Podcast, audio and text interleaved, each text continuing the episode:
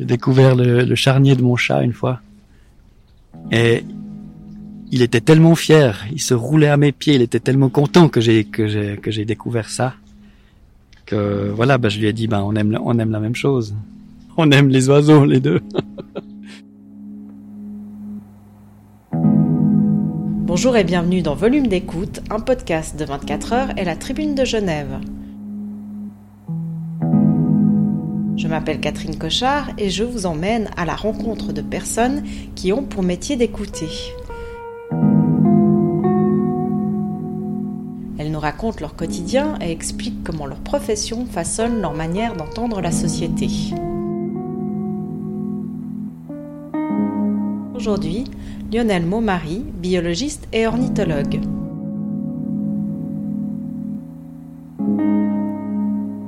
Je sais pas exactement combien de, de chants d'oiseaux je connais. Si on compte les cris, ça fait euh, des, je pense, plus de plus de 10 000 en tout cas, euh, ouais, cris et chants différents. C'est uniquement les mâles qui chantent, je rappelle. Seulement au printemps, quand ils doivent euh, défendre leur territoire de nidification. Une fois que la nidification est terminée, ils arrêtent de chanter. Une fois que c'est plus nécessaire, euh, ils chantent plus. Euh, là, on entend par exemple euh, les cris très aigus du, du roitelet à triple bandeau derrière nous. Ouais. C'est très très aigu, hein. Ça c'est des cris très très fins. Donc le chant, c'est c'est très stéréotypé, disons la la, la signification, c'est je règne sur ce territoire et sur là où les femelles qui s'y trouvent. C'est ça que ça veut dire.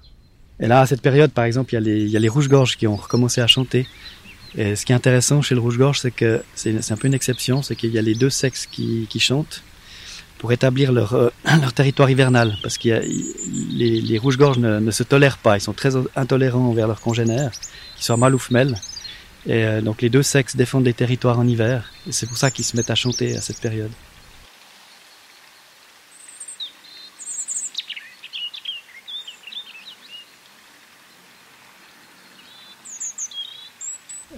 Je suis né à la maison à, Bussigny, puis quand ma mère m'a mis dans, mon berceau, en fait, euh, la première chose que j'ai vue, c'est le canari qui volait librement dans l'appartement, qui est venu se poser sur le berceau.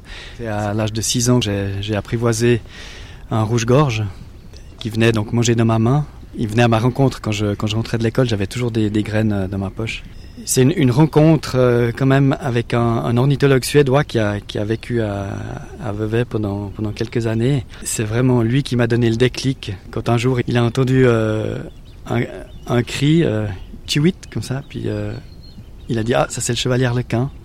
Je dis ah, ça c'est incroyable qu'on puisse identifier un, oiseau avec certitude comme ça sur un seul cri comme ça. là je me suis dit oulala j'ai du travail à faire. Là là je me suis je me suis vraiment mis. Si j'entends un cri dont je connais pas la, provenance ou disons je peux pas identifier quel est son auteur je je, je, je laisse pas ça comme ça. Je je laisse pas ça passer. Donc euh, c'est difficile de de me coller sur les sur les cris en tout cas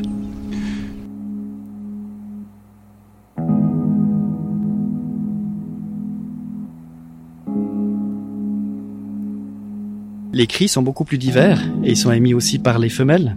Ils peuvent euh, avertir d'un danger. Euh, ça peut être des cris de, de, contact, par exemple, vous entendez les, les mésanges à longue queue qui sont, qui sont toujours en groupe. Quand elles recherchent la nourriture dans les arbres, elles sont sans arrêt en train de communiquer par des, des cris. Elles n'ont pas besoin de se soucier de voir où sont les autres, elles les entendent. Elles sont sans arrêt en train de crier, comme ça elles gardent le contact.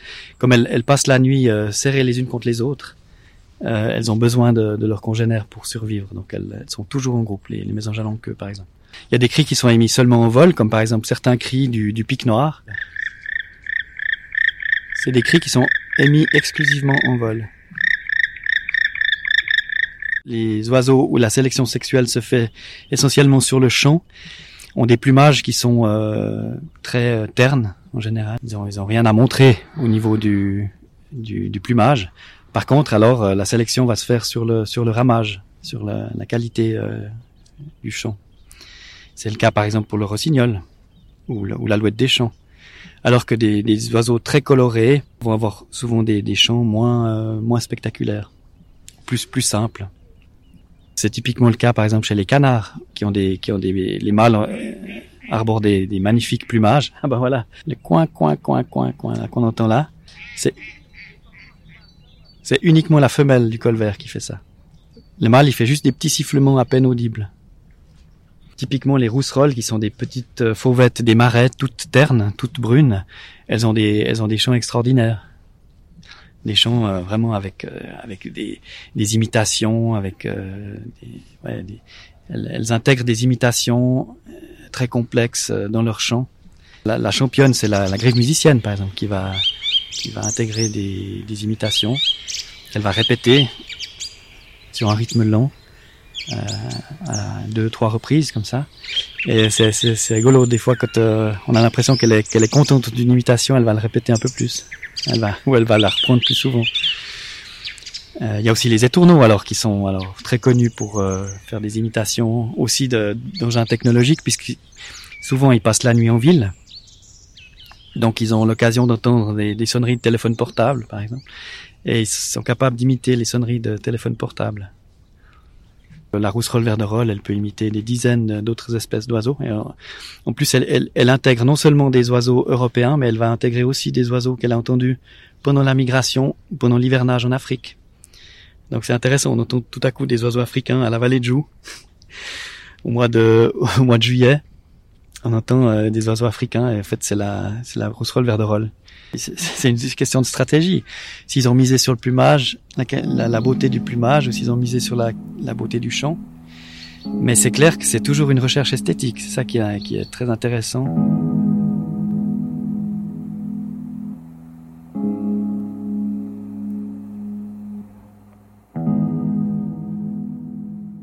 Je, suis incapable de déconnecter des, oiseaux. Je là, je, je, discute avec vous, mais j'entends tous les tous les oiseaux, je les identifie en même temps tout ce qui tout ce qu'il y a autour. Donc là, bah, par exemple, on entend les grands cormorans, euh, il y a le, rouge-gorge qui chante au-dessus de nous, il y a le, y a le grébupé, un jeune grébupé qui quémande là. Ça peut paraître des fois un peu mal poli, ouais, mais je peux pas empêcher d'interrompre une, une discussion. Les gens, ils ont l'impression que je suis pas, des fois que je suis pas attentif à, à ce qu'ils disent, mais en fait, oui, je, je, crois que je suis quand même attentif. Mais euh, souvent, les gens me disent que je suis ailleurs, ouais. ouais, ouais. Pour moi, c'est assez compliqué. Euh, quand le, les oiseaux commencent à chanter euh, au début du printemps, à partir des fois de 4 heures du matin, je je, je, je peux pas dormir parce que c'est impossible pour moi de, de déconnecter.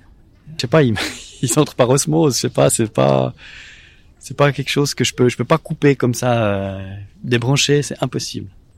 Heureusement qu'il y a des saisons et que les oiseaux arrêtent de chanter euh, en été parce que comme ça c'est vrai que c'est une sorte de presque un soulagement parfois. voilà, enfin, c'est bon, ils se sont tus. Euh, je suis content qu'il y ait des saisons, que, que voilà, qu'il y ait des périodes plus calmes.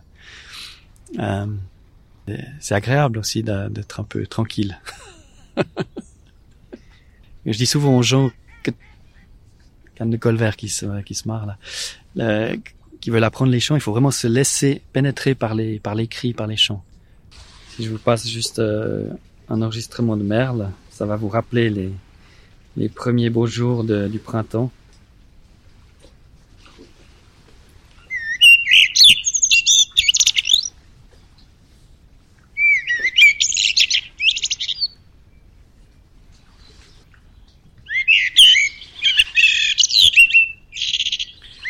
Mais un, un de mes préférés, c'est le rouge-gorge.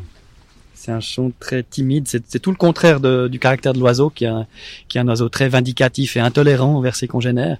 Et puis il a un chant tout timide, tout tremblé, très très beau. Chant du rouge-gorge.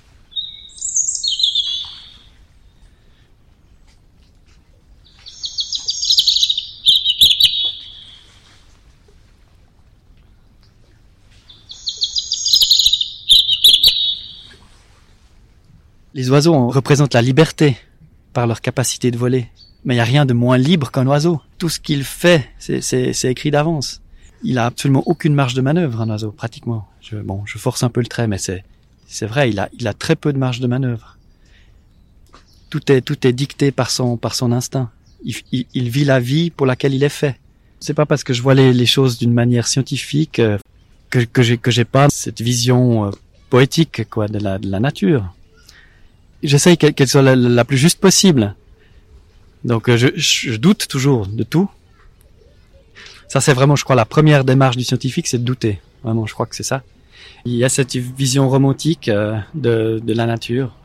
C'est, c'est une sorte de, de, de, transposition. On a, on a, on a envie que les choses soient comme on aimerait qu'elles soient. Je sais pas euh, comment, comment expliquer ça, mais, mais on a envie de voir de l'empathie, par exemple, dans la nature. On dit ah oui, on devrait prendre exemple sur les oiseaux. Mais mon Dieu, si on prenait exemple sur les oiseaux, mais on serait, on, on, je veux dire, on serait sans arrêt en guerre. Euh, ce serait terrible, mais terrible mais ce serait épouvantable. L'observation de la nature, en fait, elle, elle permet aussi de, de comprendre l'homme aussi, parce que parce que ouais, vous entendez le roitelet à triple bandeau?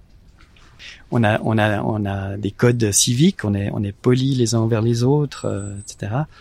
L'oiseau, lui, euh, il a pas de, il a pas de filtre. C'est comme, c'est comme un enfant, quoi. Il va, il fait ce qu'il doit, ce qu'il a à faire. Et, et, je pense que dans la nature, ce qu'il y a de plus difficile à trouver, c'est l'empathie je parle vraiment d'empathie envers, euh, par exemple, euh, euh, d'autres, d'autres, d'autres espèces, envers d'autres animaux. Je parle pas d'empathie d'une mère envers ses, petits. Enfin, quand il y a des liens génétiques, c'est clair qu'il y a de l'empathie tout le temps.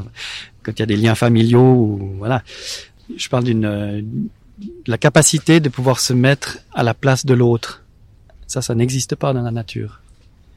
Par exemple, on voyait une vidéo sur Internet où on avait l'impression qu'une qu'une hirondelle essayait de de transporter une, autre hirondelle qui était morte sur la route. Les gens s'émouvaient de voir cette, hirondelle qui essayait de, retirer le cadavre du milieu de la route. Puis en fait, euh, on voit tout de suite, quand on connaît les oiseaux, que ce qui se passe, c'est que c'est un mâle qui s'accouple avec le cadavre. Ce qui m'intéresse vraiment dans les oiseaux, c'est cette quête de, vérité en fait. Euh, c'est très difficile d'observer les mammifères, ils sont nocturnes, ils sont extrêmement durs à voir, on les voit juste pendant quelques secondes. Les oiseaux, on peut les, on peut les observer, on peut observer leur mode de vie. C'est vraiment une sorte de quête, de vérité et puis quête de beauté bien sûr, la beauté de leur plumage ou de leur chant bien sûr, et puis aussi par leur performance incroyable.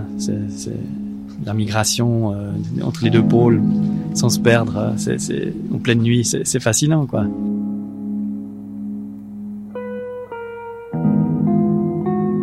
plus j'observe euh, la nature en général, plus je trouve que l'homme est intéressant finalement. Que l'homme est le seul animal capable d'empathie envers les autres espèces. Ça, il faut jamais l'oublier.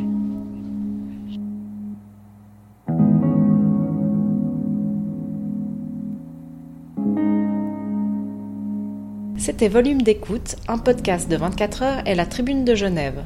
Retrouvez d'autres podcasts et épisodes sur nos sites ainsi que sur les principales plateformes dédiées.